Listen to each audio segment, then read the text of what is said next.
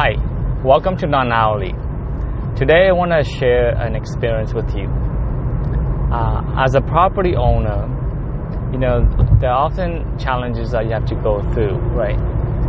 So recently we have a uh, tenant that is moving out in one of our units, and uh, my wife would do her usual thing. Uh, she would call for a cleaning company and uh, they will send somebody to clean the unit before the next tenant move in.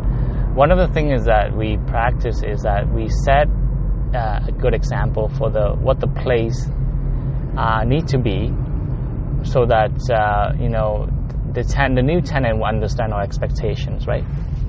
So when uh, an existing tenant move out, uh, we would hire a company to come in and basically clean up uh, after the previous tenants, right?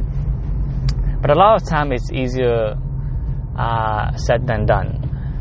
Um, and before, when we were starting out, uh, we would hire. We, I mean, my wife and I would do uh, some of the work, and um, my wife would go and clean up these units. Even though she's a she's working as a nurse and uh, you know, she would take her time to really clean up the space and really welcome the new tenant, just to set up a uh, an expectation, but also build a positive uh, beginning of a relationship, right?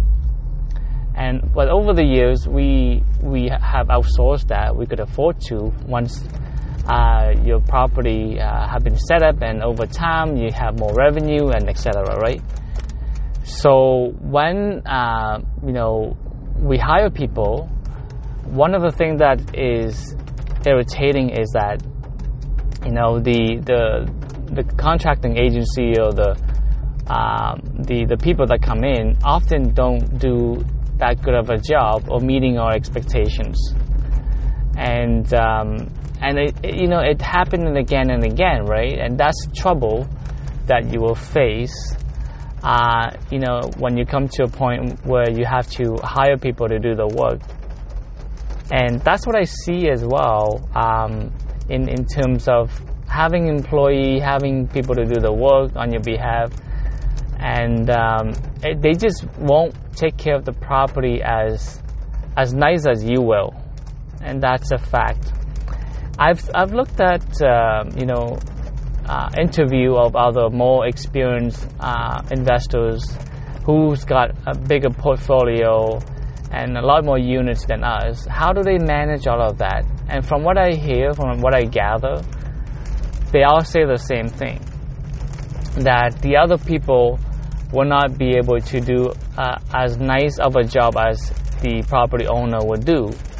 But that's the only way to go about doing this because you cannot do all the work um, as you build your portfolio, there are more responsibility and more activities, right? I'll give you an, another example. Uh, we hire a, um, a concrete guy, contractor, to do the porch for one of our property, and they finished it last fall, and it has been only one winter, right? And now the porch is kind of crumbling down. so it wasn't that good of a job. Uh, I remember when I was uh, calling the contractors. It's uh, contracting is an interesting trade as well, right? I mean, you have a lot of these freelance guy, and you have big companies too. Even with big companies, um, you know, there's a, um, uh, a guarantee, warranty, and all that stuff. But you will learn that once something goes sideways, there's a lot of pointing fingers on you know what the customer didn't do right, and um, very few, very rarely do you, would you find a contracting company that actually go the extra mile and actually care for the customers end result. It, it's uh, a lot of the time these contractors just move from job to job, and it's challenging that way and you have to learn how to deal with it right? As a as a investors as a property owner. And i see that that's what a lot of uh, investor or investor who want to invest in real estate uh, that's what a lot of investors are afraid of. Uh, that's one of the uh, showstopper for them.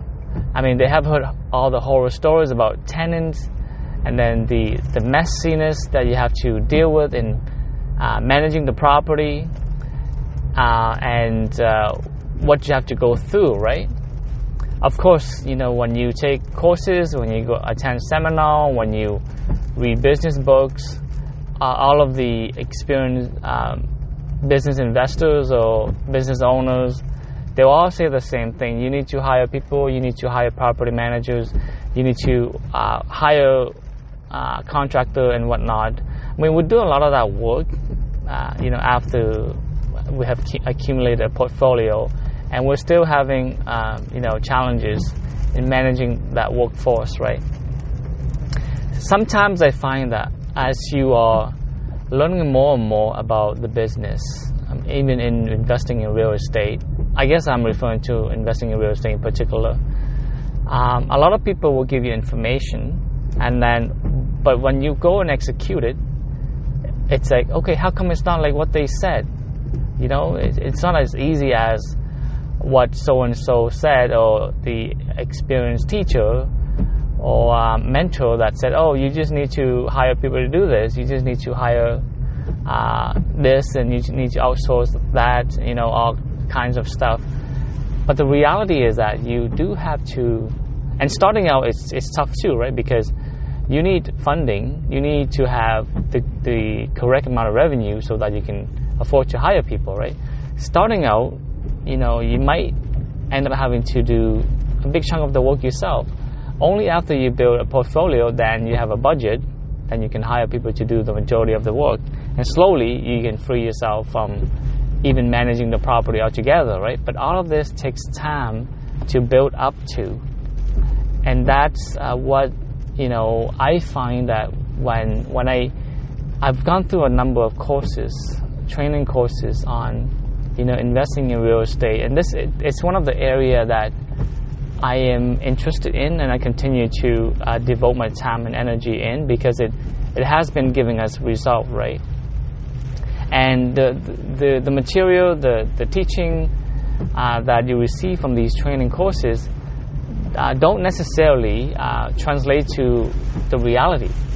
Because when you go ahead and execute that, there's, you know, you gotta ask yourself, you as a human being, you know, have to learn on how to deal with all these different situations as well. Of course, failing and learning and making mistake is also part of, part of the uh, the journey of growing and learning uh, businesses and growing yourself as well, right? A lot of the time in your journey to become a successful investor or business owner or an entrepreneur, um, it's not so much of you know the end result. Of course, we, we want the end result, a positive result that uh, that will give us the uh, whether it's the income or the the happiness that we're looking for. But at the same time, it's the personal growth that people often overlook. You know, when you face with all these challenges, uh, it really tests you out as a as a person, and it really stresses you as well. When you learn, you need to learn how how to deal with this kind of stress, right? I remember I was having a conversation today uh, with one of the uh, younger engineers. Um, you know, uh, they was uh, and the young intern was stressing out over a design that we were doing, just replacing some um, basic uh, lighting circuit for a facility. And I, I let this young intern know that I know you see it as stressful, but for me it's not as stressful because I've done with project up to ten million dollars, and when it comes to these like a few thousand dollar project, it becomes not as stressful, right? It's just like okay, well, what is the consequence? What is the worst case scenario that you have to uh, that you that you that can happen, right? So it all becomes a matter of perspective, and your experience also has a lot of teaching that you can uh, extract from, right? And and that's what uh, to me that's what um, business ownership, personal development, um, and uh, investing in real estate. That's what it's about. It's all it's about of course, we all want the rewards. We all want to make the, the big income, the good income. Uh, we want, all want to have these nice, positive cash flow, uh, as passive uh, as passive as possible. But the reality is that you have to go through a number of tests to to have those results, and it's it's gonna be um, the bigger the the portfolio, the bigger your business, the more of these issues that you will have to deal with. You will not, you know, uh, hear from anybody who is doing well, whether it's in business or investing, that they'll just let you know that, hey, you know what, it's an overnight success. I have not gone through any challenges at all. Things was, you know, has always been easy for me. I don't think you will hear that from a lot of, uh, you know, business owner or investors or entrepreneurs uh, we all go through challenges. We all have uh, good times and bad times. And uh, the most important thing is that we learn from those experiences. And that's very important. And that's very, uh, that's the key thing that, uh, that you have to um, understand and be ready to receive those lessons. Um, and to me, that's, that's important. That's the message I want to convey to you um, in this episode.